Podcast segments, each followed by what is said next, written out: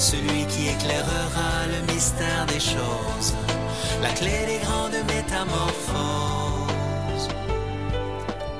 Bonjour, vous êtes bien l'émission Bouquins et Confidences.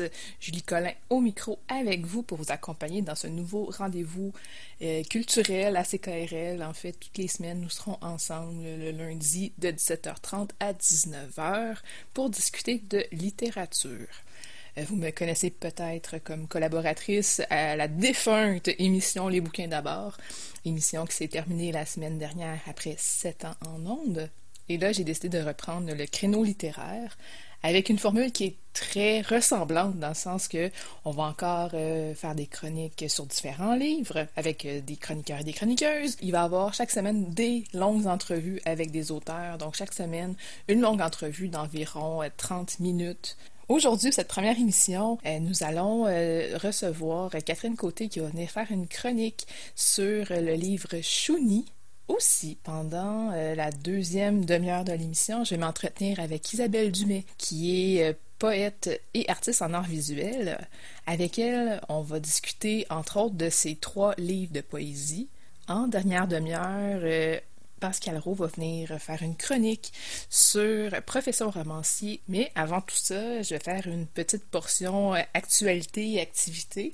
Donc, euh, la première chose dont j'ai envie de vous parler, en fait, c'est la série de balado La vie secrète des libraires, qui est une production de la Fabrique culturelle de Télé-Québec et de leslibraires.ca.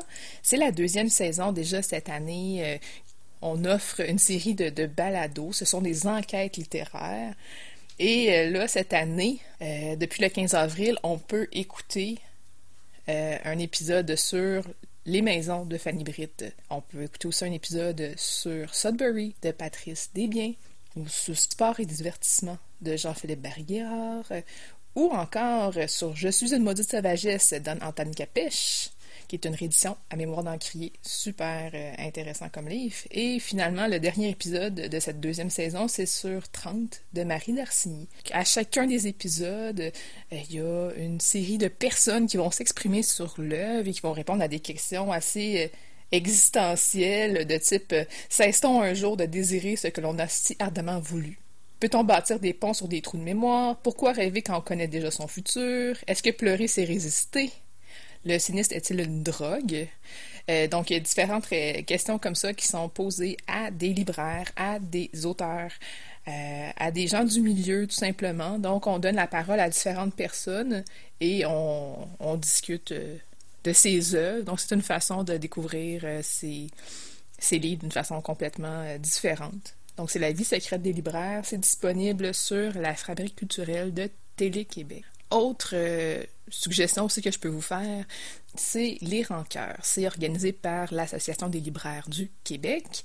Et ça consiste en une série de vidéos en direct qui ont lieu tous les jours euh, du lundi au vendredi à 15h.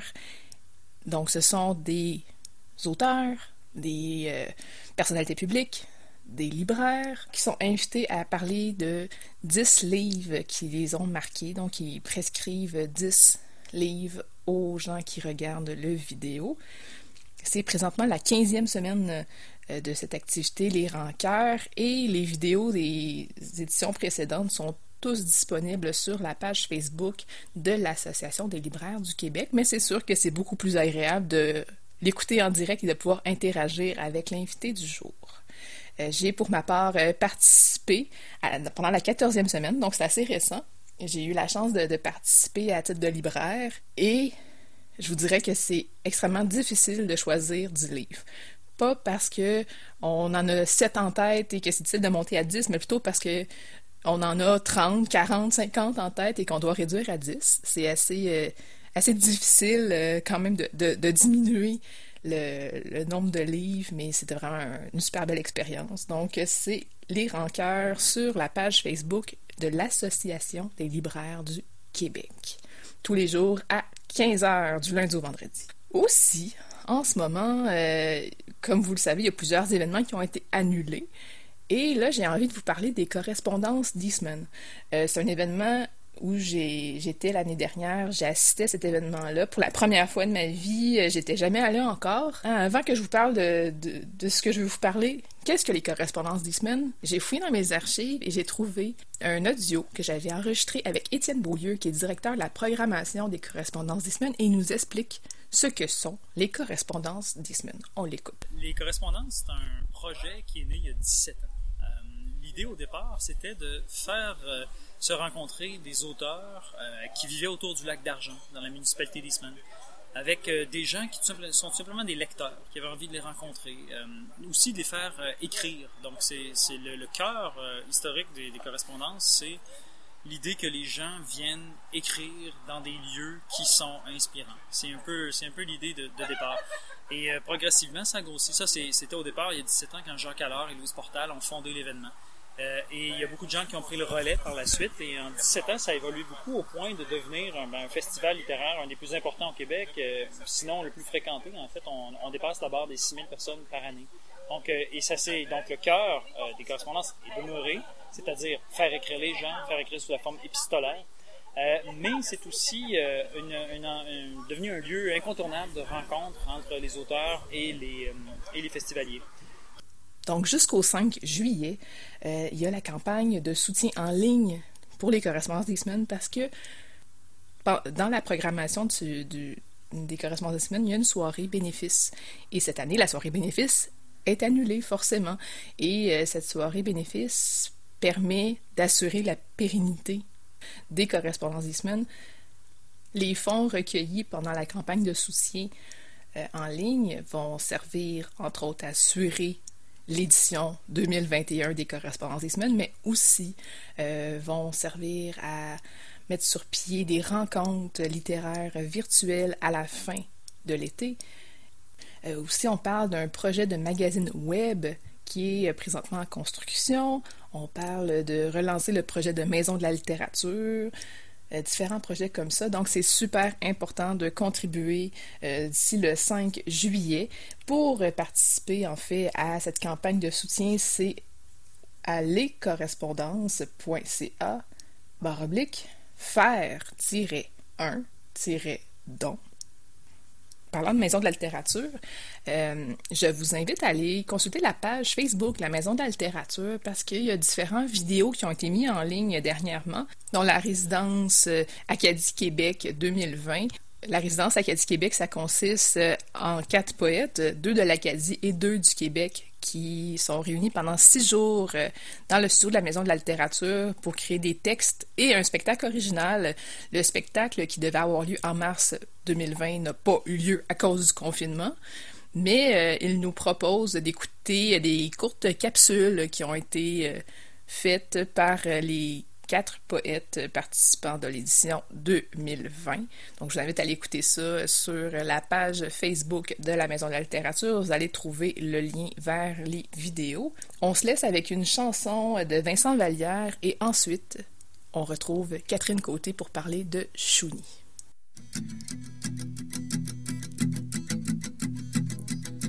Vous êtes toujours à l'émission Bouquin et Confidence avec Julie Collin au micro. Et là, je rejoins euh, Catherine Côté. Bonjour Catherine.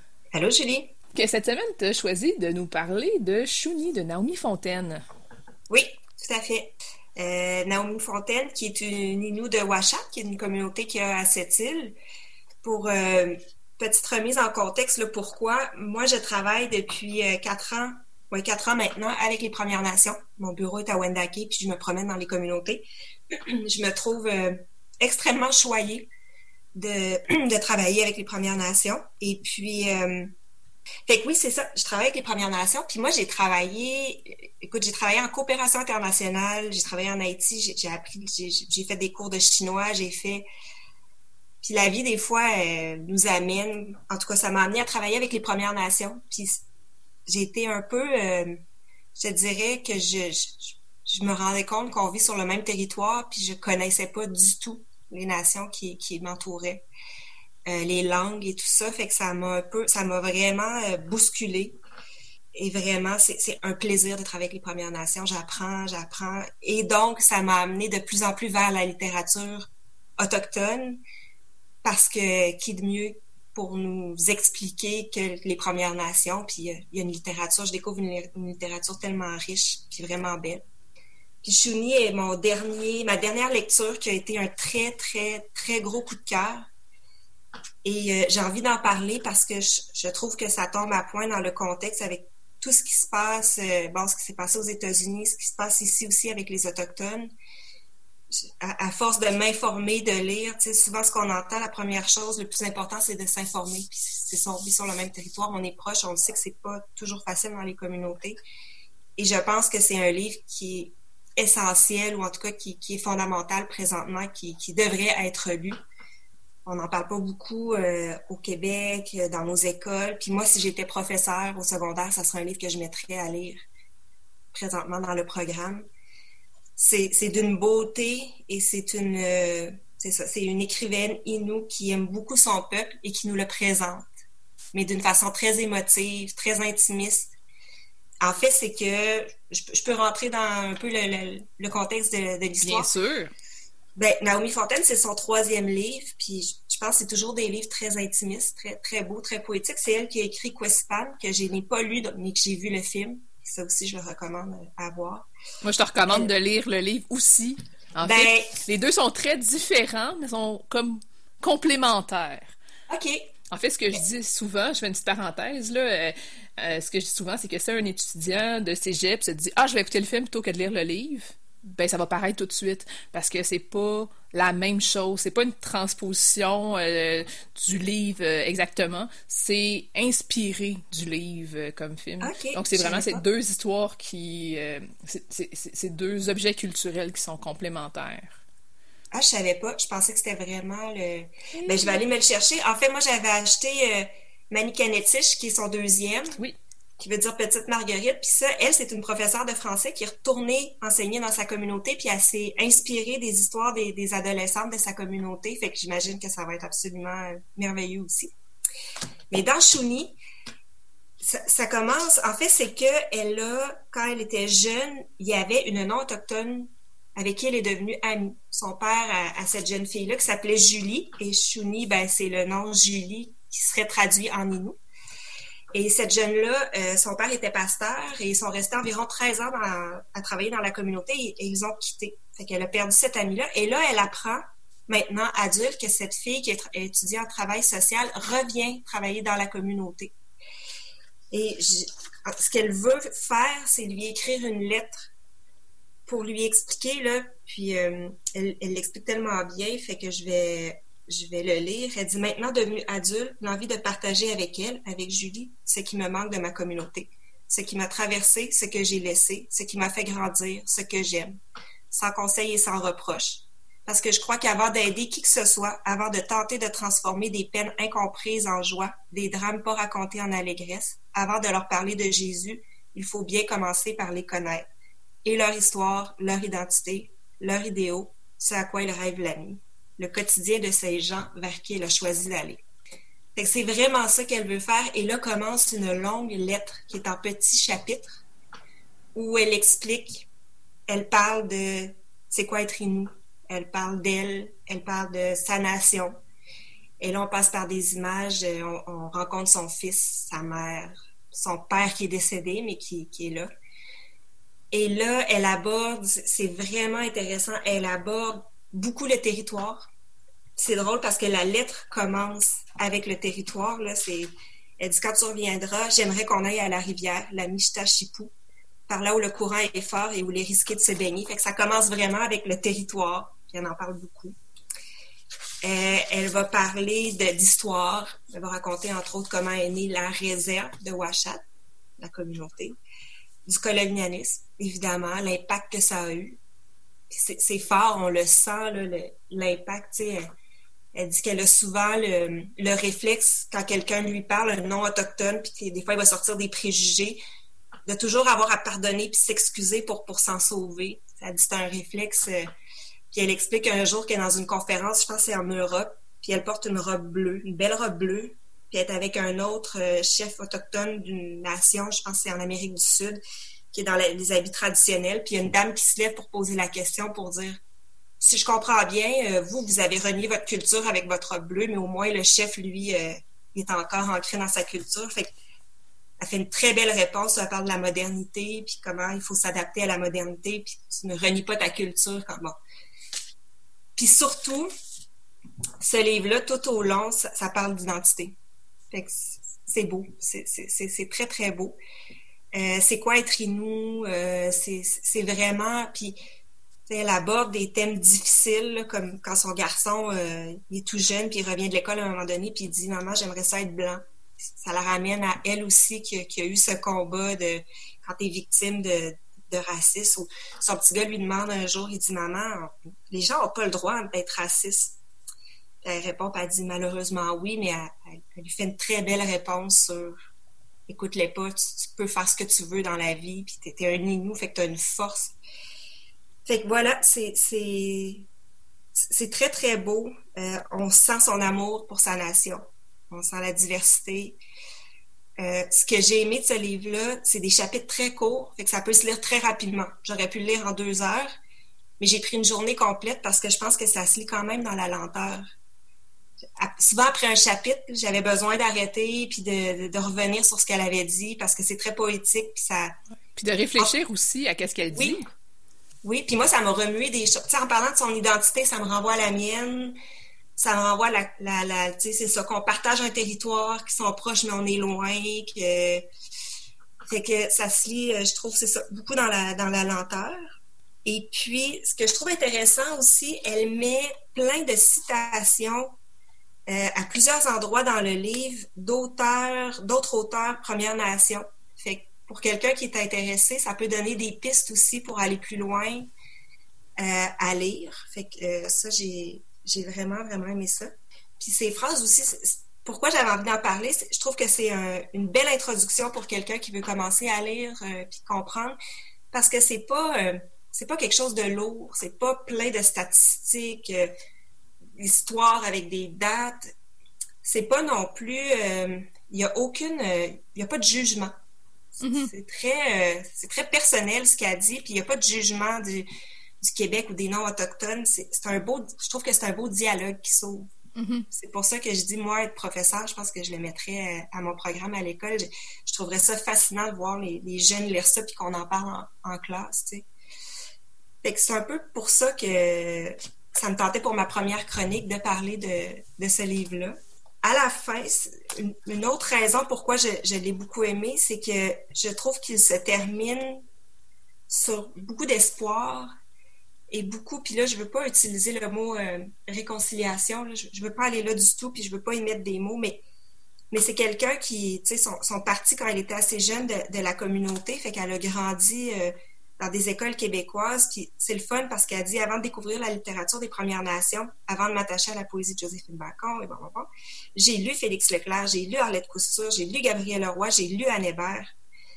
Puis là, elle parle un peu de comment ces œuvres-là l'ont touchée, puis comment elle, tu sais, une partie québécoise en elle quand même. Puis elle dit, je crois moins au métissage des cultures qu'au reflet de soi dans l'autre. J'aime la diversité que m'offre le monde et les rencontres que je fais à travers les villes.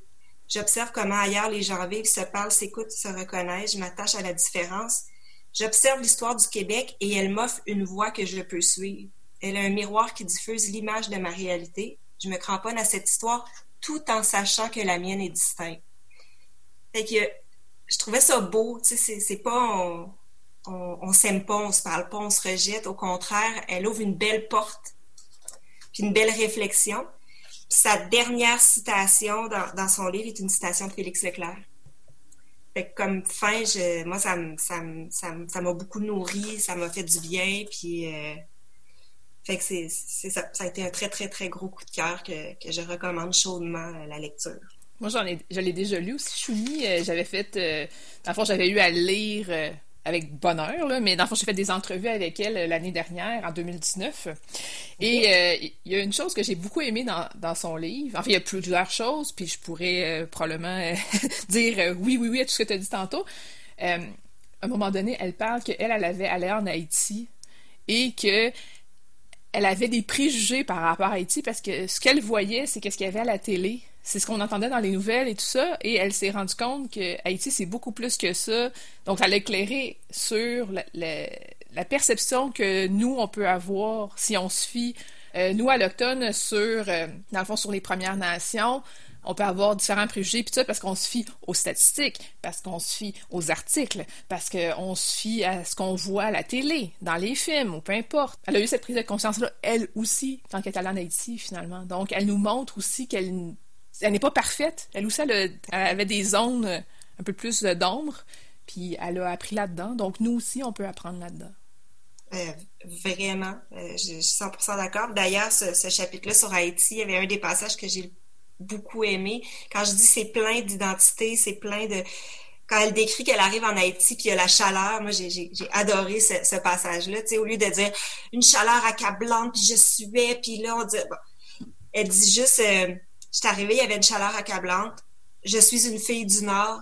Toute chaleur est trop accablante pour moi. Fait que tu, le sens, tu sens la fille du Nord, tu sais, le, le froid, la fraîcheur, puis en tout cas c'est ça, elle, est très parlante dans son écriture. Puis ce que tu viens de dire, euh, écoute, ça, fait un lien avec, parce que j'avais envie de parler, puis là, j'étais pas sûre si j'avais le droit, mais je vais, me le permettre. C'est pas un livre, mais j'avais envie de parler aussi d'un petit court-métrage. Mm-hmm. Ce, livre-là, Chouni, m'a fait beaucoup penser au court-métrage de, Catherine Dorion. Et là, je sais que Catherine Dorion est politicienne, députée. J'ai pas envie d'en parler ici pour faire l'apologie ou, ou de, de, de, publiciser un, un parti. C'est pas ça du tout. Catherine Dorion, à la base, c'est une artiste. C'est de Catherine Dorion, l'artiste, que j'ai envie de parler aujourd'hui. Elle a fait un court métrage qui s'appelle Retrouver le Nord, qui est sur la perte d'identité puis le désir de reconstruction de l'identité. Puis en tout cas, j'invite les gens à aller le voir si ça les intéresse parce que ça fait un très beau complément. Catherine Dorion a un peu les, cette réflexion-là sur l'identité. Elle commence son, son court métrage en disant, ben, je parlais à mes grands-parents, puis ils m'expliquaient que dans le temps, il y avait des soirées avec de la musique, puis ça dansait, puis, puis bon, plein de traditions comme ça que je me rends compte qu'on est en train d'y perdre, puis on est sur nos cellulaires, puis on est très de plus en plus dans l'individualisme, puis elle dit, je me demande pourquoi, puis elle dit, on s'est fait dire dans des rapports dans notre histoire que les Québécois n'avaient pas de culture qui serait facile à assimiler, puis elle dit, ben, ça m'a fait penser qu'il y a d'autres peuples ici qui ont vécu une assimilation encore pire, fait qu'elle a dit, j'ai envie d'aller leur parler. Fait qu'à part c'est aussi sur le territoire Innu. Elle part parler avec les Inuits. Et euh, c'est ça qu'elle leur explique. Elle dit, moi, je vois ça un peu chez nous, puis vous autres aussi, tu sais, vous avez vécu ça, puis votre culture, puis...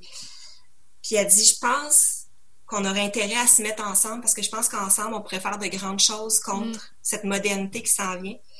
Et là, elle interroge plein de gens, puis d'où le lien. Écoute, ça a pris du temps, mais j'arrive au lien de ce que tu viens de faire avec Haïti une des premières personnes avec qui elle parle, et cette personne-là explique que dans sa vingtaine, il est allé dans l'Ouest.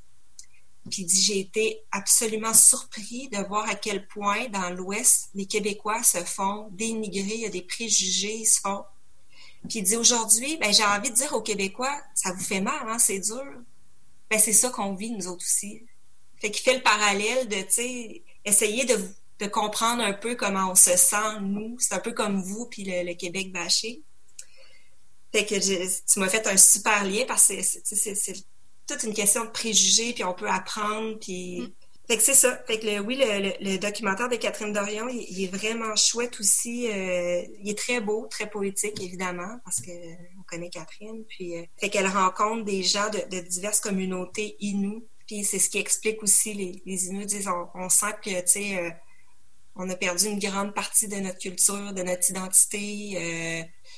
Puis elle parle à une jeune fille qui dit ma grand-mère, tu sais, elle savait quel oiseau chantait à telle heure, un arbre, elle savait guérir. Puis elle dit moi aujourd'hui, euh, je sais rien, tu sais. Mm. Fait que c'est très beau le documentaire. Ça parle de c'est ça, cette cassure, cette brisure. Puis euh, à un moment donné, elle pose la question à une famille, elle dit qu'est-ce qui fait que la culture se perd? Puis ils répondent ben, c'est le Wi-Fi puis Internet. Fait ils décident de ramener leur gars fermer Internet, puis ils retournent au chalet.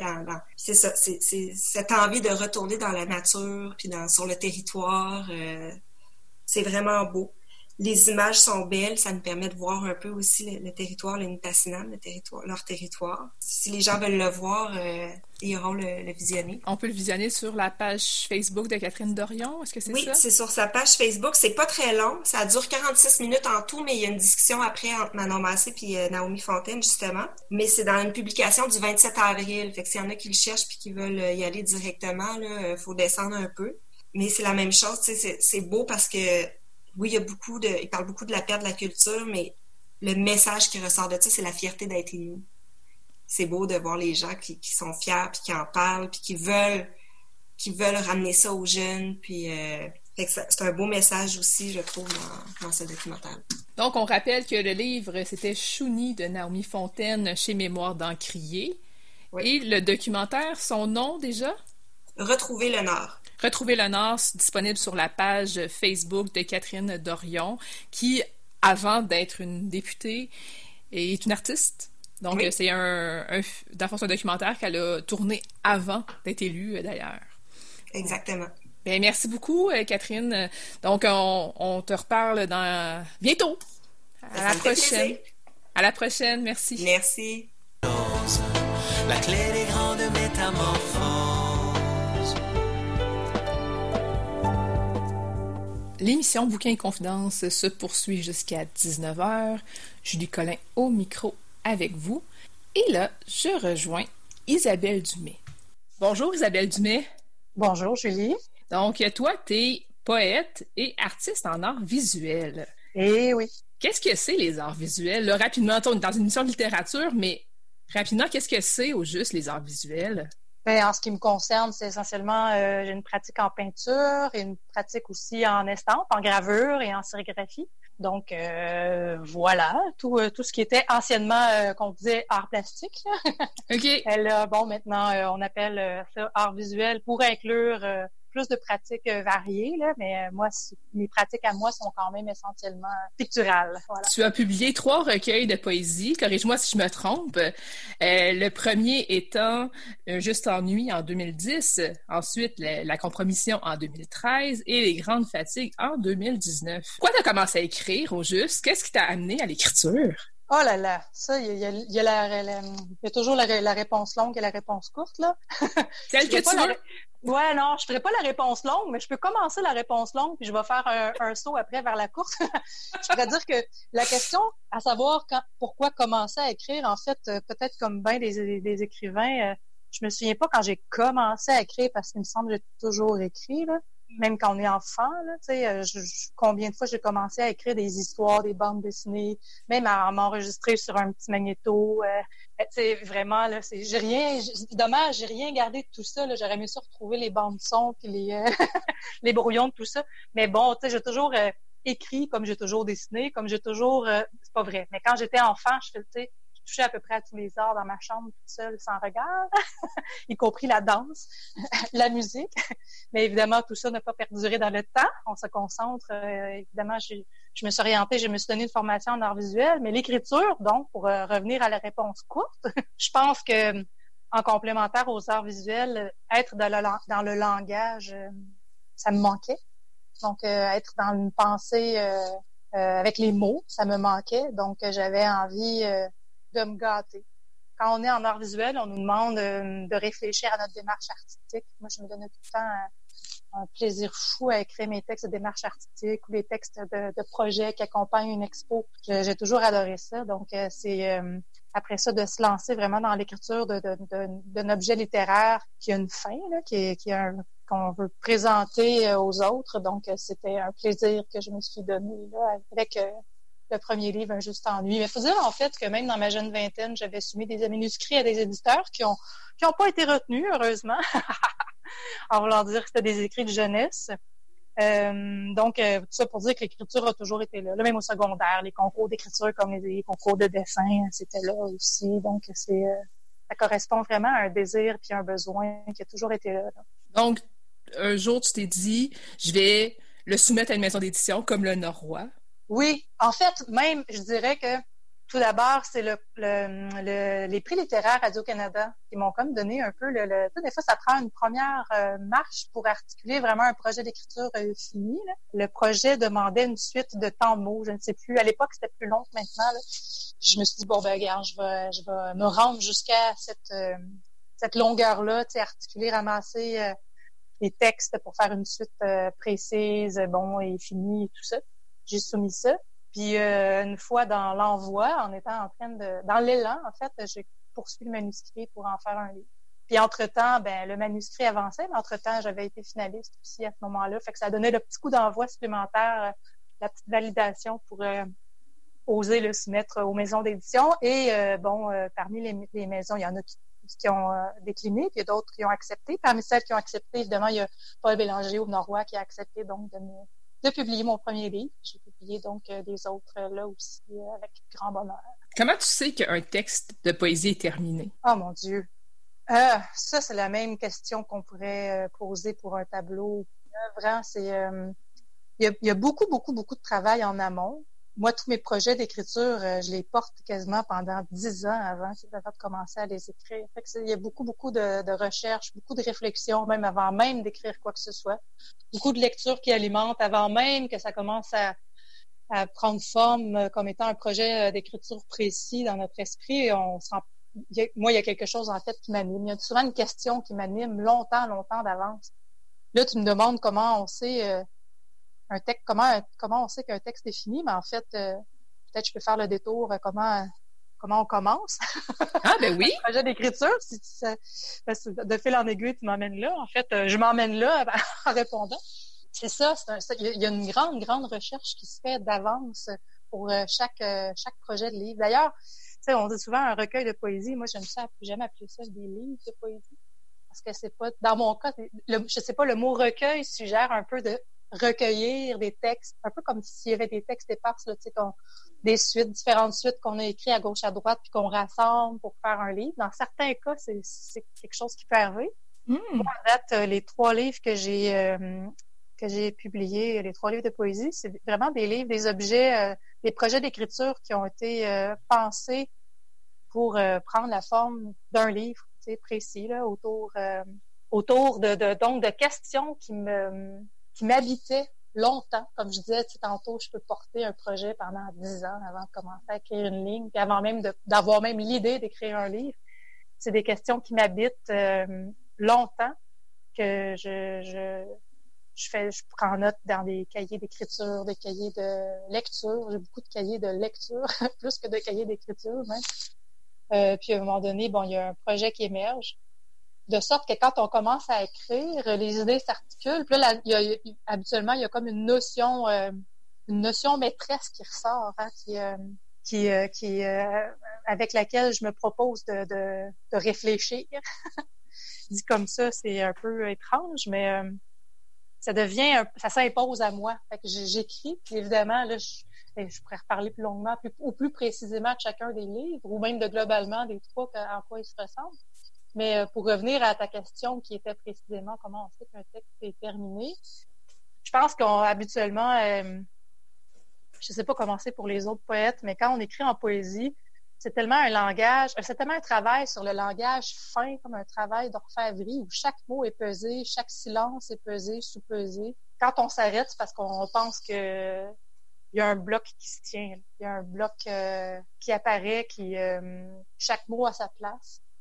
Évidemment, après, il y a un travail éditorial qui peut se faire avec l'éditeur qui qui peut remettre des petites choses en, en, en, question. Puis là, on revient sur nos trucs. Puis euh, le le ou le la ou le de qu'on a réfléchi, on retourne à réfléchir encore puis on change peut-être euh, certains trucs. C'est un travail donc de très très très longue haleine dans ce qui me concerne en fait. Là, même avant même d'écrire. Puis après, chaque euh, chaque texte est réécrit peut-être dix fois. Là avant d'arriver à quelque chose. Bon, il y a des perles des fois qui sortent évidemment comme ça. Je pense que c'est quand il y a une sensation qui se passe, quand il y a une image qui est forte, quand il y a le texte vit par lui-même, qui peut évoquer quelque chose là, à sa lecture. Euh, on sait qu'on tient, euh, tient un texte euh, achevé, puis une telle chose existe.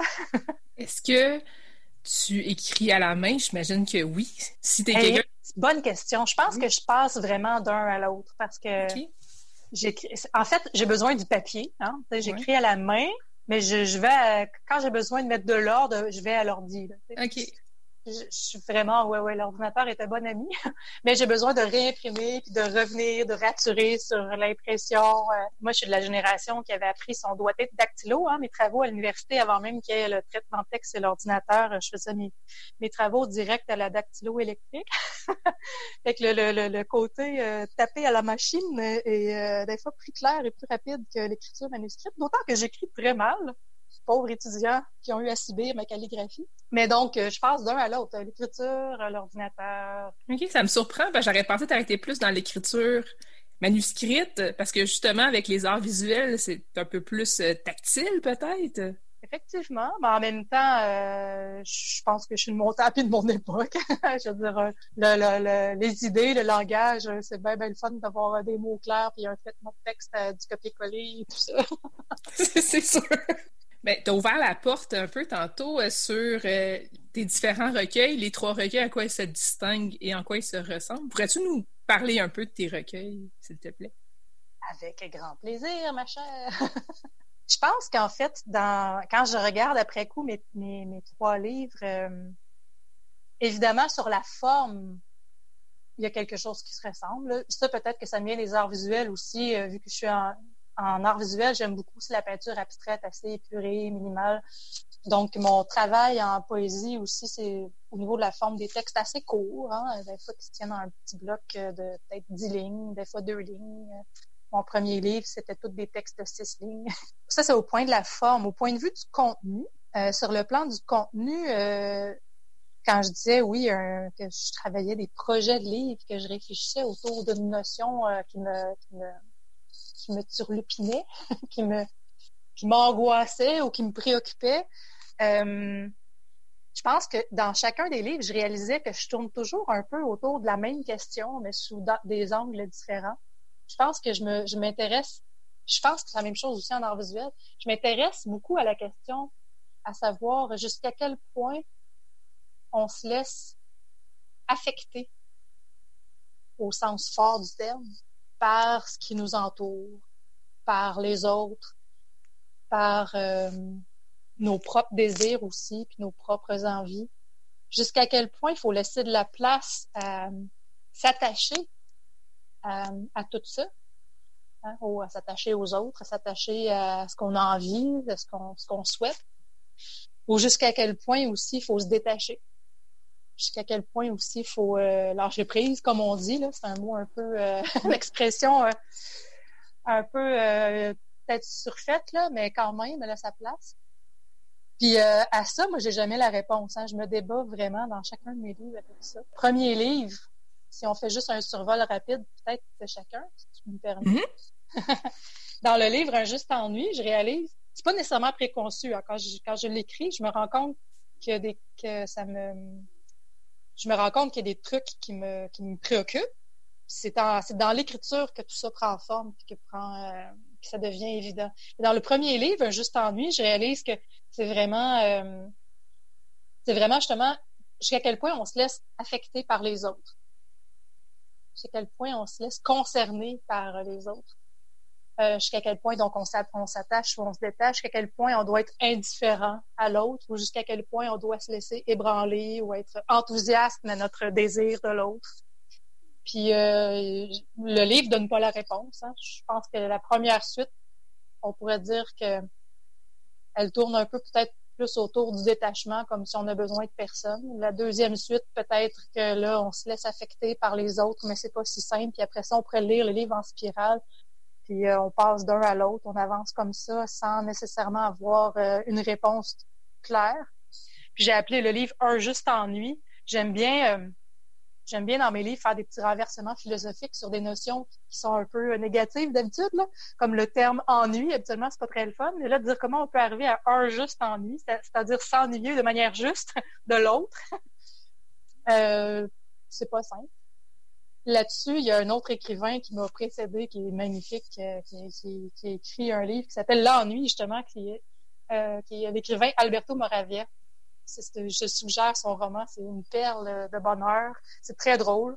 Le deuxième livre, Tu me permets-tu que je fasse comme, comme le tour un peu comme ça? Ben oui, c'est exactement ça que je t'ai demandé. C'est bon, c'est bon.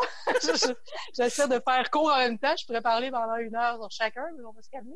Le deuxième livre qui s'intitule La compromission, ça aussi, je m'amuse euh, avec un peu d'ironie à donner une valeur philosophique à ce terme-là. Le mot compromission, c'est pas très valeureux. Hein. D'ailleurs, je commence le livre avec une définition de la compromission. Euh, concession lâche. Oui, vraiment, concession lâche. compromission, concession lâche. Voilà. La compromission, c'est un peu l'idée de, encore, si je reprends encore le mot lâcher prise, hein, un peu dire, un peu euh, faire euh, bof. Anyway, pas grave. J'y tiens-tu vraiment? Je veux-tu vraiment? Fait que le livre, il se bat un peu avec euh, l'idée jusqu'à quel point faut se commettre à vivre nos désirs. Ça revient encore à ça. Hein. Jusqu'à quel point on, on se lance euh, dans la vie à accomplir des choses. Puis quand tu vas accomplir quelque chose, ben, tu te rends compte qu'il arrive 50 000 trucs qui fait que, oui, c'est même pas ça qui arrive. Ça arrive, ça se passe pas comme tu veux. Hein? C'est jamais parfait. Donc, ça demande tout le temps des ajustements. Donc, jusqu'à quel point il faut euh, tenir à nos désirs, jusqu'à quel point faut, euh, faut faire bof. Là, je pourrais dire un mot, euh, on est à la radio, j'ose pas, mais moi, j'aimais bien dire que mon livre, il aurait pu s'appeler Off. Avec quatre chapitres, un Fuck Off, Fuck Off, mais toutes sur des intonations différentes. on se dit ça des fois dans la vie, hein, c'est-à-dire, euh, OK, OK, go, je le fais, tu sais. Là, ben non, je, ben non, pourquoi? Je tiens pas tant que ça. Puis là, on se bat tout le temps avec euh, les allers-retours comme ça. Euh, voilà, c'est ça. C'est encore un peu donc l'idée de l'attachement et du détachement, si on peut dire, hein, de, se commettre un peu. Qu'est-ce qui vaut vraiment la peine? Qu'est-ce qui fait sens? Puis le dernier livre, encore euh, un renversement d'une notion euh, commune, un peu négative, mais que j'aime bien donner une valeur philosophique, qui est la fatigue. la fatigue en soi, c'est pas très heureux, en tout cas, c'est pas très, pas très réjouissant. Il y a une bonne fatigue, euh, dans ce livre-là, en fait, ce qui m'intéressait, je partais de l'idée, je partais de la frustration d'être fatigué. La frustration, là, je parle d'une fatigue qui est inhérente à notre condition d'être humain, c'est-à-dire que euh, je pense que je suis pas la seule à dire qu'on a à peu près tous mille et une choses qu'on veut accomplir, mille et un projets. Puis à un moment donné, on se rend compte qu'on n'a pas assez d'une vie pour, euh, pour mener tout ça à terme, pour faire des choix c'est pas facile. Et même quand on fait ces choix-là, encore une fois, il faut encore élaguer, c'est encore trop. En tout cas, moi, c'est un mm-hmm. peu euh, le drame de ma vie. Je sais pas pour toi, Julie. Ah oui, oui, oui. Oui, hein, je pense qu'on est plusieurs comme ça. Donc, ouais, le livre explore ça. Donc, j'ai appelé le livre Les grandes fatigues, hein, un peu pour euh, parler des fatigues au pluriel. Là, la fatigue qui peut être tannante comme la fatigue qui peut être aussi bienveillante. Fait que c'est encore un peu la même histoire. Hein? Je reviens à ça. J'ai réalisé ça. J'ai réfléchi à ça justement aujourd'hui avant qu'on se parle. Je constatais que mes trois livres parlaient d'attachement ou de détachement. Jusqu'à quel point, encore une fois, on est attaché à ce qu'on veut faire, euh, nos mille projets, ou jusqu'à quel point il faut en laisser aller. Dans le livre, euh, j'aime bien euh, l'analogie avec le voyage versus euh, le paysage. Jusqu'à quel point il faut euh, voyager. Puis le voyage est appris comme une métaphore justement de vouloir tout voir, tout faire, hein, tout ce qu'on veut voir, tout ce qu'on veut faire. Ou euh, plutôt laisser tomber le voyage, puis plutôt juste se déposer dans le paysage, puis souffler un peu. D'ailleurs, je pense que tu avais déjà proposé le livre dans une série de livres à Oh oui. Aider à ralentir. oui, oui, puis j'allais proposer souvent dans toutes sortes de circonstances. Là. Oui, ben voilà, c'est ça. Donc, c'est une réflexion, encore une fois, par rapport au, au, juste, au juste détachement. Mais, mais ça, mm. c'est des questions perpétuelles. Tu sais, moi, je, je me suis beaucoup intéressée à philo. Hein. beaucoup de philosophes se, questionnent toujours par rapport à ça. Les philosophes stoïciens, c'est des grands maîtres euh, de ça. Hein, jusqu'à quel point il faut... Euh, laisser aller ce qui dépend pas de nous, puis qu'est-ce qui dépend de nous, puis euh, tu sais, ça, ça revient encore toujours à... C'est des grandes questions auxquelles on n'a pas les réponses, euh, mais euh, je pense que c'est ça, dans chacun de mes livres, je me, je me, je me débat un peu avec ces, avec ces notions-là, puis je m'amuse aussi, en fait, là. C'est pas, pas, pas que souffrant, là. La poésie, c'est vraiment un réel plaisir et un grand bonheur. Donc, voilà. Voilà pour les trois livres en rafale. ben, c'est le fun que tu dises que c'est un bonheur parce que euh, il y a quand même le mythe de l'écrivain, euh, encore plus les poètes torturés euh, qui c'est douloureux, c'est souffrant écrire et tout, alors que pour toi, c'est un plaisir. C'est un plaisir. Puis moi, je ris beaucoup. En fait, moi, en philosophie, j'aime beaucoup euh, les philosophes euh, dans la tradition des philosophes cyniques. Les cyniques, c'est pas apprendre au sens, le sens commun, le sens commun quand on dit qu'on est cynique aujourd'hui, c'est un peu comme s'il n'y a rien d'important puis tout se vaut, là. Mais dans les philosophes, dans la philosophie euh, ancienne, les, philosophes cyniques, c'était un peu euh, une philosophie anticonformiste, évidemment, qui remettait en question sur euh, ce sur quoi on les idées, les, idées toutes faites qu'on a, ou même la philosophie un peu plus conceptuelle qui arrive avec ses grandes réponses. donc, moi, ça me fait bien rire. Fait quand je, me marre beaucoup quand j'écris, même quand je, quand je réfléchis à des trucs sérieux, j'ai un petit peu un, humour, euh, un, pas un humour noir, mais en fait un humour. Euh, j'aime bien avoir une forme de sagesse euh, tragique dans la vie qui me fait qui me fait bien sourire, qui me fait rire. D'ailleurs, dans les philosophes que j'aime bien, il y a Émile Cioran qui est assez, il peut être assez pessimiste quand on lit au premier degré, mais il est assez marrant quand même quand on lit avec un, un peu de détachement. Je pourrais en parler longuement, mais là, bon, je vais me retenir. Encore le fameux détachement. Encore le fameux détachement, effectivement. Dans Juste Ennui, euh, dans le fond, le recueil commence par une de tes toiles. Oui, c'est une gravure. OK, c'est une gravure. C'est une gravure, oui. Donc, euh, une gravure, c'est une gravure, quand on dit une gravure, hein, je parle pas de faire la gravure sur bois. Là. La gravure, c'est on grave une matrice qui était ici une plaque de cuivre. C'est des procédés d'impression. Après ça, on met de l'encre, on essuie, puis c'est vraiment des procédés pour faire des œuvres sur papier. C'est des, techniques anciennes euh, avant euh, ben, le début de l'imprimerie, mettons. Donc, euh, merci beaucoup. En fait, ma question, c'est à quel point les arts visuels nourrissent ton écriture et ton écriture nourrit ta pratique en arts visuels? Parce que là, dans le fond, les deux sont un peu réunis dans ce cas-ci. Oui, oui, c'est vrai que mais c'est rare, je fais ça. Quoique, bon, puis le dernier livre, j'ai mis une photographie de moi, mais je suis pas nécessairement photographe dans la vie, là, mais je fais de la photo comme tous les artistes en font, mais j'ai pas une pratique en photographie. Habituellement, euh, habituellement, c'est quand même deux pratiques assez distinctes dans mon cas. Je j'écris pas sur mes tableaux, par exemple, comme euh, certains pourraient le faire, puis j'essaie de garder ça euh, assez distinct. Toutefois, par exemple, c'est vrai que les, deux pratiques, les deux pratiques se nourrissent. Je pense que la poésie m'intéresse aussi parce que ça doit en quelque sorte un peu une forme de pensée visuelle. Puis dans les deux cas aussi, je pense les arts visuels, ma, pratique en arts visuels, j'ai une pratique en arts visuels plus longue, mettons, euh, que ma pratique d'écriture euh, officielle et publiée. Euh, je pense que ça m'a aidé à être dans le, corps, à être dans, le corps, être dans la matière, t'es dans le corps, t'es dans la sensation. Donc, quand on écrit, on pourrait penser qu'on est dans notre tête, mais pas tant. On est quand même dans notre corps, surtout en poésie. On essaie mm créer des images. Puis, euh, en tout cas, dans, en ce qui me concerne, euh, je pense que les textes ont une résonance dans le corps. ça, je pense que c'est euh, les arts visuels sont pas étrangers à, ça, comme, ben, comme en fait, c'est ce que je suis aussi. Là. Donc, peu importe le, canal que ça va prendre, évidemment, ça va sortir comme ça. Mais je pense que les arts visuels, ils sont vraiment quelque chose dans la pratique en écriture. Ouais. Puis euh, évidemment, l'écriture, qu'est-ce que ça apporte aux arts visuels? Ben, c'est peut-être plus euh, la réflexion. Je suis un peu, euh, même si je viens de dire que je suis dans le corps, je suis aussi cérébrale. donc, j'ai eu un grand plaisir aussi à réfléchir et à réfléchir sur mon travail en général. C'est quoi tes projets futurs? Mes projets futurs? Ou en cours, peut-être? écoute, j'ai des projets en cours, là.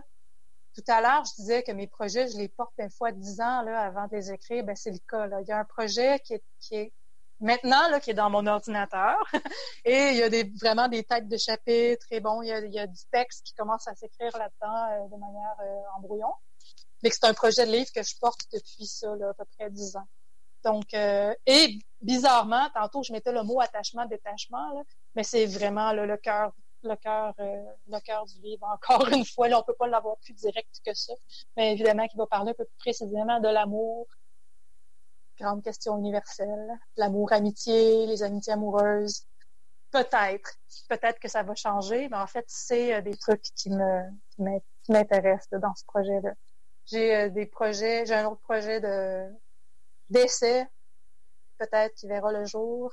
J'aime écrire sur la peinture, entre autres.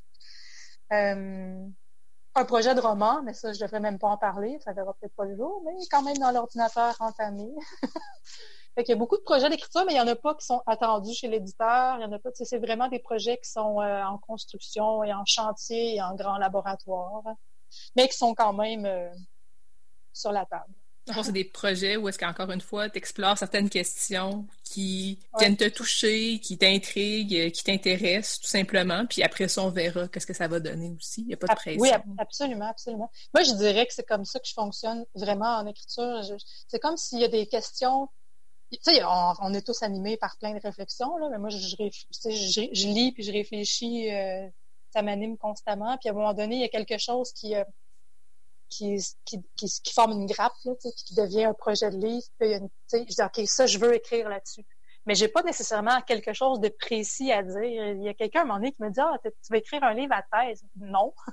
j'ai pas une démonstration euh, à faire ou j'ai pas, pas des livres. Euh, je sais pas qu'est-ce que je pense de cette notion-là avant même d'écrire là-dessus. Je sais pas qu'est-ce que je pense de cette expérience-là avant même d'écrire euh, sur ça je me débat avec euh, avec euh, ces choses-là. Quand j'ai écrit sur la fatigue, je trouvais j'avais juste une intuition profonde de, de que quelque chose fonctionnait pas avec l'idée d'avoir trop de projets là, puis ça me frustrait, puis j'étais profondément fâchée de ça, fait que je me mettais à réfléchir là-dessus, puis évidemment euh, pendant ce temps-là, quand on lit, on devient un peu on retourne dans nos cahiers d'écriture, dans nos cahiers de lecture, je veux dire, puis on, retourne euh, chercher qu'est-ce qui nous alimente par rapport à ce projet-là, puis évidemment tout ça après ça euh, prend forme.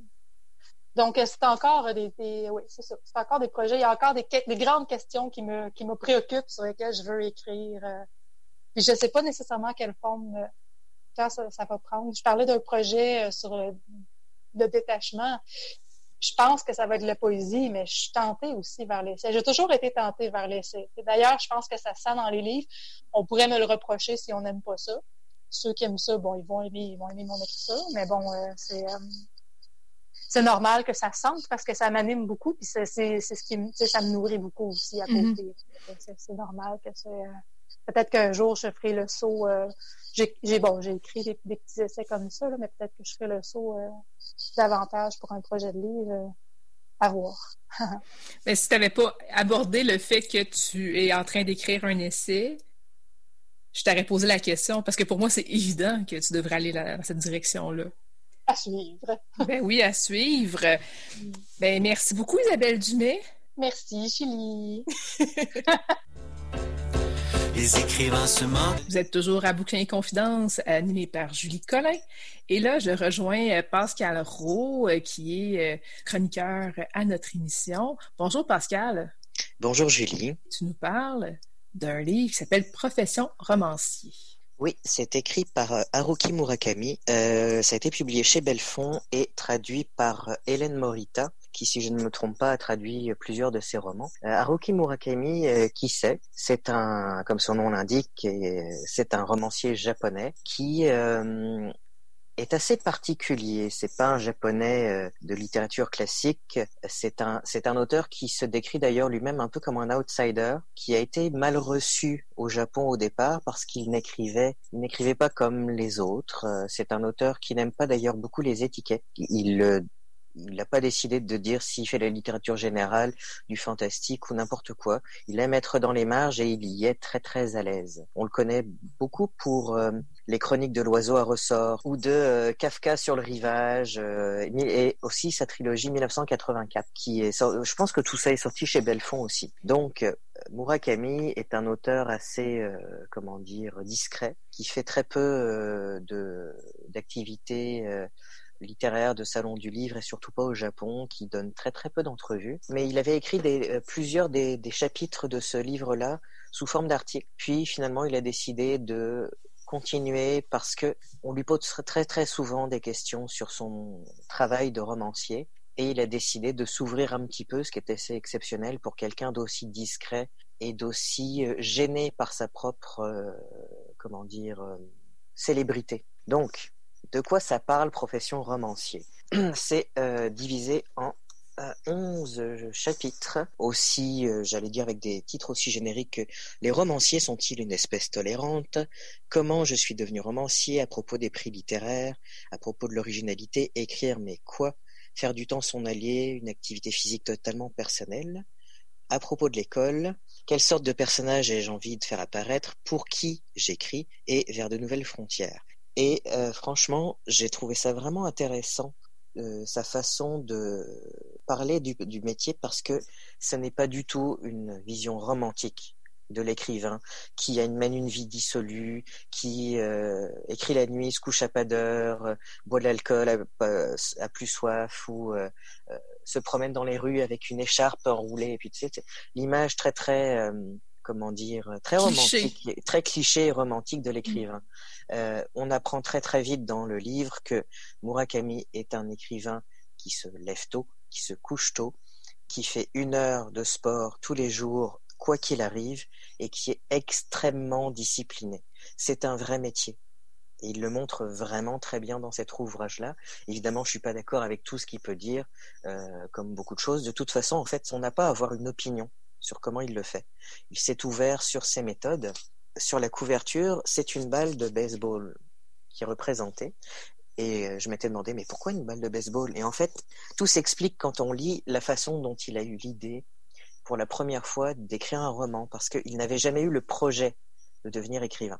Et ça, c'est particulier parce qu'on se dit souvent, oui, euh, la vocation d'écrivain, je l'ai su dès que j'étais enfant, etc.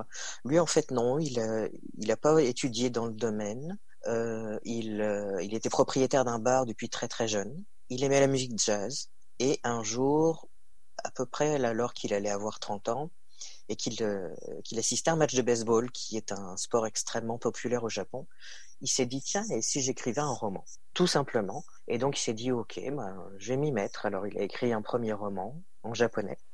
Il en était très très peu satisfait alors là il a sorti sa machine à écrire il avait une machine à écrire avec un clavier euh, occidental donc il s'est dit je vais écrire mon premier roman en anglais comme ça euh, alors qu'il avait un niveau d'anglais pas suffisant pour écrire un roman mais il a écrit son roman en anglais et c'est comme ça qu'il a développé son style, comme il lui manquait du vocabulaire et lui manquait de la, de la richesse en anglais. Il a développé un style, un style extrêmement sobre, extrêmement euh, dépouillé.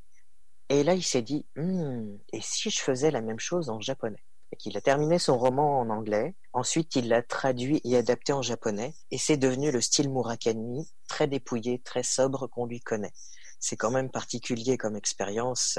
Un jeune auteur qui se dit Oh, je vais l'écrire dans une autre langue pour voir. On voit déjà que Murakami est un écrivain euh, peu ordinaire, déjà. Dans, dans son livre Profession romancier, il fait le parallèle entre l'écriture et le baseball. Comme il considère que l'écriture est vraiment une discipline, pour lui c'est comme une discipline sportive. Euh, dans le chapitre euh, qui s'intitule Une activité physique totalement personnelle, c'est de ça dont il parle. Il trouve que c'est important pour un écrivain qui passe des heures et des heures assis tout seul de manière solitaire d'entretenir son corps parce que dans son idée, le corps qui se délite ne permet pas d'avoir un plein potentiel intellectuel pour se concentrer à son art d'écriture. Et comme il dit, euh, été comme hiver, euh, tous les jours, il fait soit une heure de course, soit une heure de natation. Et c'est pas la première fois que j'entends des euh, écrivains euh, faire le lien entre l'importance de la discipline sportive et leur écriture. Euh, J'en avais discuté avec une autre auteure il y a quelques années, Geneviève Lefebvre, parce que je lui faisais remarquer que ses romans étaient très rythmés. Il a dit oui, c'est comme le rythme de la course tu dois trouver le rythme qui te convient, tu dois trouver le pace qui te convient. Et j'ai l'impression que Murakami, même s'il le développe moins dans cette, euh, euh, cet ouvrage euh, autobiographique sur l'écriture, c'est un être discipliné qui est un coureur de fond. Donc ça veut dire qu'il doit connaître ses propres limites, ne jamais partir trop vite. Toi tu connais ça, tu es une coureuse aussi. Et, euh, et c'est quelque chose parce que souvent on imagine oui, euh, les grands sportifs ne peuvent pas être de grands écrivains, c'est n'importe quoi. on, peut être, on peut être ce qu'on veut. Je veux dire, on peut être euh, un très grand sportif et être un très grand écrivain. On peut être un très grand écrivain et ne jamais faire de sport, ça n'a pas de rapport. Mais non seulement euh, Murakami euh, a l'espèce de rythme du coureur de fond quand il écrit, parce qu'il a écrit des ouvrages très très très longs, euh, mais euh, il parle aussi de l'importance de la musique. Mhm. Il aimait beaucoup le jazz et à un moment, un donné dans le dans le- l'ouvrage, il parle de l'écriture comme on joue de la musique. C'est-à-dire qu'il faut s'y mettre tous les jours, on doit pratiquer tous les jours, on doit garder le rythme. Euh, et si on écrit quelque chose où il y a des notes discordantes, comme en musique, on le remarque immédiatement parce que ça ne convient pas du tout à, la, à, à ce qu'on aurait dû écrire. Ce que je trouve intéressant aussi dans Profession romancier, c'est que non seulement il ne romantise pas le métier, mais il considère que euh, il n'est pas nécessairement obligatoire d'avoir un talent inné exceptionnel pour être un écrivain. Qu'on peut faire croître sa compétence par le travail et la discipline. Donc la discipline, comme il le décrit, le travail. Et d'ailleurs, il le répète plusieurs fois, il n'a pas l'impression d'être plus intelligent que la moyenne. Je ne sais pas si tu te souviens euh, l'année où il y a eu les prix Nobel de littérature alternative. Oui, tout à fait. Murakami était sur la liste euh, préliminaire des finalistes et il s'est retiré. Et tout le monde s'était dit ah ouais non mais c'est parce qu'il attend les vrais Nobel. En fait, c'est que euh, il l'explique dans le roman, c'est qu'il il s'en fiche complètement.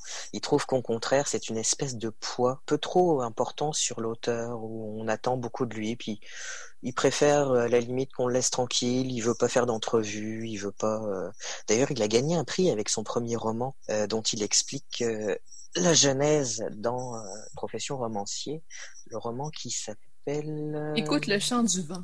c'est ça, écoute le chant du vent. Donc celui qu'il a écrit en anglais pour commencer, qu'il a traduit lui-même en japonais. Il a, il l'avait envoyé. euh, en fait, non, il l'avait confié à un ami en se disant bon bah ça y est, c'est fait, j'ai écrit mon roman. L'ami l'a envoyé à une revue qui s'appelle Gonzo et euh, il a gagné le prix euh, des nouveaux auteurs via la, la- la revue de littérature. Et il disait ah c'est bien parce que ce prix-là lui a fait en fait continuer. Peut-être que s'il avait jamais gagné ce prix-là, il aurait jamais continué à écrire. Donc il était content de l'avoir gagné là, mais après on attendait. Il avait cette pression-là de oui, mais on attend toujours d'un auteur qu'il fasse mieux et surtout. Et ça, ça me fait très plaisir de lire ça en tant qu'écrivain moi-même et en tant que directeur littéraire, l'importance de la réécriture Oui, j'allais y arriver. et l'importance du bêta ou de la bêta lectrice. Ça, c'est euh, c'est quelque chose de que les, jeunes écrivains ont sou- souvent du mal à accepter. C'est que ton premier jet, c'est un premier jet. Il va falloir que tu réécrives. À moins d'être euh, un génie absolu, et il en existe un sur combien, tu vas devoir retravailler ton manuscrit. Et retravailler, et retravailler encore. Une fois que tu l'as retravaillé, tu le fais lire à un bêta lecteur, une bêta lectrice ou quelques bêta lecteurs qui vont te faire des commentaires. Et là, tu vas encore retravailler. Il, y a tout un chapitre sur l'importance du retravail. C'est une discipline, encore une fois. Il n'y a rien de magique. C'est euh, même la création de personnages. Il n'y a rien de magique. Euh, il explique que sa bêta lectrice, euh, c'est sa femme. Parce qu'il disait d'une manière assez rigolote que euh, dans une maison d'édition, euh, les employés peuvent changer, mais ma femme, elle change pas. Elle est toujours là. C'est impossible que, que, que ça change. Il, a vraiment une vision très, ok, c'est elle, puis c'est elle qui me dit, c'est elle sait. Elle le connaît par cœur. Oui, ben il y a ça, mais il y a aussi le fait qu'il disait que euh, sa femme, elle a vu son évolution aussi, parce qu'il y a des livres qu'il n'aurait pas pu écrire quand il débutait. Parce qu'il était vraiment trop neuf encore comme romancier. Sa femme est capable de voir jusqu'où il peut aller aussi, parce qu'elle le voit évoluer. Elle a une vision très juste d'où est-ce qu'il est rendu dans sa carrière. Exactement. Et, euh, et, et c'est ce qui fait qu'elle est une aussi bonne bêta lectrice. Mhm. Parce qu'elle ne, le, elle ne le pousse pas plus loin que là où il peut aller. Mais elle pourrait lui dire, Hum, tu t'es pas forcé cette fois-ci, euh, tu fais beaucoup mieux d'habitude. Mhm. C'est une bonne directrice littéraire, en fait, sa, femme, euh, qui est très discrète parce qu'il en parle très très peu dans le roman, simplement qu'elle est là. Sa femme est toujours présente quelque part dans, dans l'ouvrage, euh, mais de manière euh, très très discrète. Il est très reconnaissant du travail qui a été fait autour de lui, parce qu'il sait que si c'est lui qui écrit tout seul ses romans dans la solitude, son succès a été euh, permis par toutes les personnes autour qui ont cru en lui, qui l'ont poussé, qui lui ont donné une chance. Euh, Ses nouvelles, par exemple, ont été traduites pour le New Yorker. C'est comme ça aussi un petit peu qu'il s'est fait connaître de plus en plus en anglais et que les maisons d'édition ont fait confiance pour traduire ses romans. Donc à chaque fois, il parle en détail de la personne qui l'a aidé, la personne qui a cru en lui, l'éditeur qui a fait un travail monstrueux pour parler de lui aux maisons d'édition, pour réussir à le pousser, pousser, pousser. C'est euh, quelqu'un qui est euh, qui est vraiment intéressant. J'aimerais beaucoup discuter avec lui si seulement il pouvait sortir de sa grotte une fois de temps en temps. J'avais, j'avais pris quelques autres notes sur cette technique d'écriture où il expliquait qu'il est un écrivain tellement lent pour apprendre des choses que ses premiers romans, il les écrivait au jeu. Ça lui a pris 20 ans pour écrire des romans au il, elle. En tout cas, je ne sais pas ce que tu en penses d'avoir lu euh, son ouvrage, mais c'est vraiment quelqu'un de peu ordinaire. Et vraiment, moi, j'ai, c'est un écrivain que j'aimerais vraiment rencontrer éventuellement. Comme tu l'as dit, c'est pas, euh, c'est pas facile. il est pas très accessible. Mais ça, j'aimerais vraiment ça le rencontrer éventuellement. Il y aurait des belles conversations à faire avec lui. Lui, ta copie. Donc, ta copie qui est très annotée. J'en veux une, moi aussi, là. Moi aussi, je veux la noter parce qu'il y a tellement de choses là-dedans qui sont super intéressantes. Euh, entre autres, il va faire un, un parallèle avec E.T. Oui, j'ai trouvé ça vraiment le fun aussi, euh, où il, parle du film E.T. quand E.T. Qui est, qui est tombé sur la Terre et qui a été euh, oublié par, euh, par ses amis dans le vaisseau, euh, fouille dans le bric-à-brac de la maison du, du, petit garçon. Et euh, donc, il trouve des vieux objets par rapport, tout, tous les bric-à-brac qu'on bric qu'on accumule et, et qu'on jette jamais en se disant on sait jamais au cas où. Donc, il utilise ce bric-à-brac pour créer une radio qui lui permet de communiquer avec le vaisseau qui va finalement venir le chercher.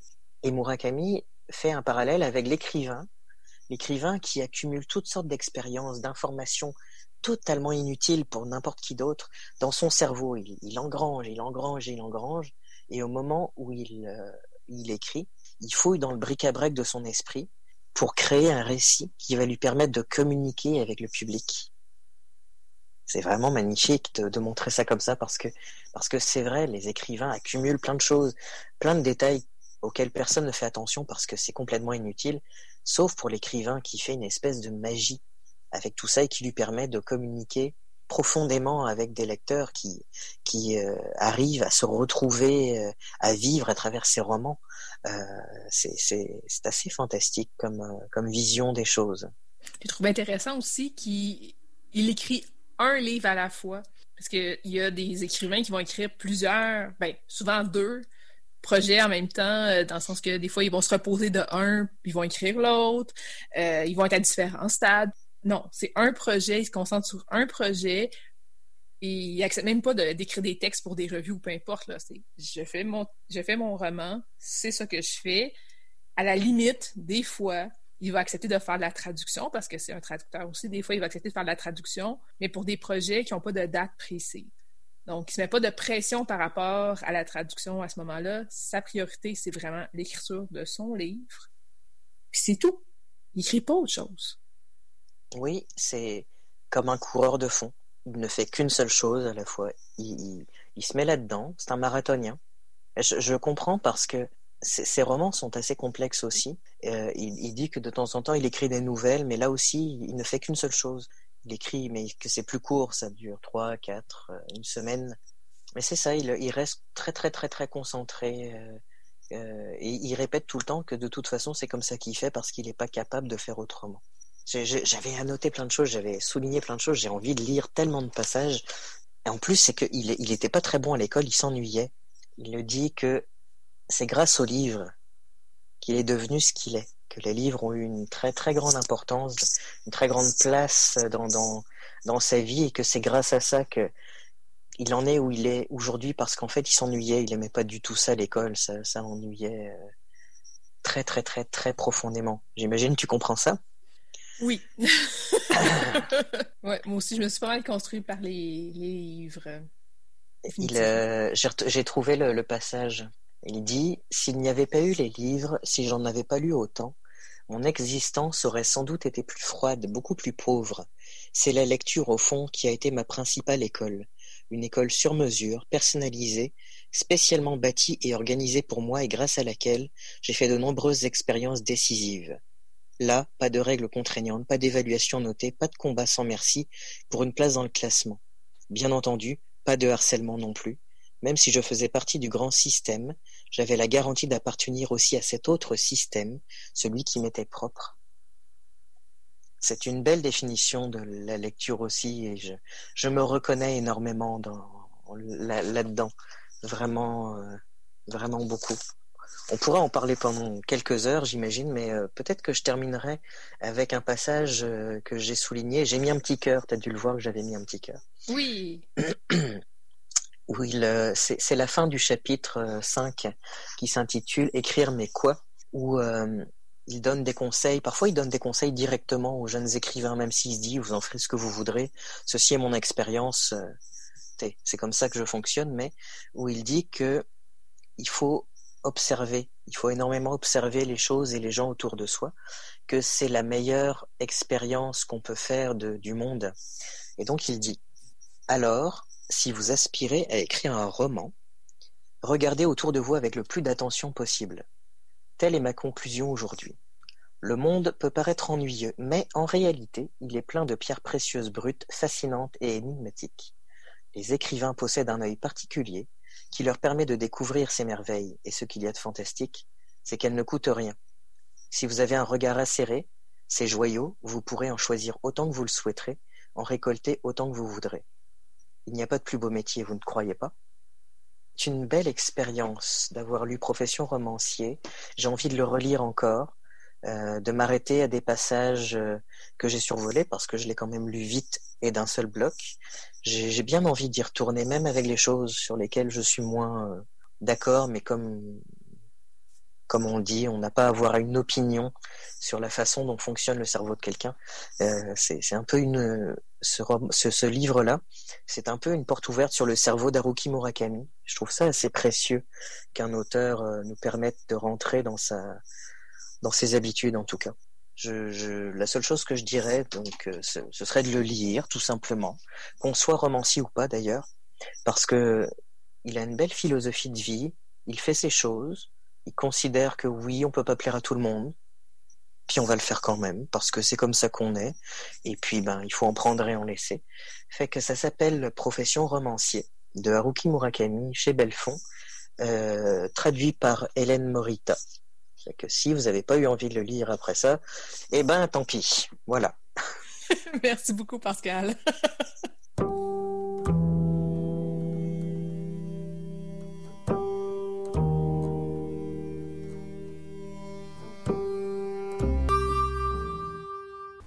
C'était David Goudreau avec la chanson C'est par où euh, tirée de l'album La faute au silence qui est paru en 2014.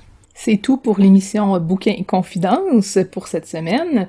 Euh, merci beaucoup à Catherine Côté d'être nous présenter le livre Chouni de Naomi Fontaine disponible chez Mémoire d'Encrier. Merci beaucoup à Isabelle Dumais, poète et artiste en art visuel, d'être venue nous parler de ces trois livres de poésie, soit Un juste ennui, La compromission et Les grandes fatigues, tous les trois parus aux éditions du Norrois. Merci aussi à Pascal Rowe d'être venu nous parler du livre Profession romancier de Haruki Mirakami qui a été publié chez Belfond. Toutes les informations des livres dont on a discuté aujourd'hui sont disponibles au julielioli.com. Restez à l'écoute de la programmation de CKRL. Merci. À la prochaine.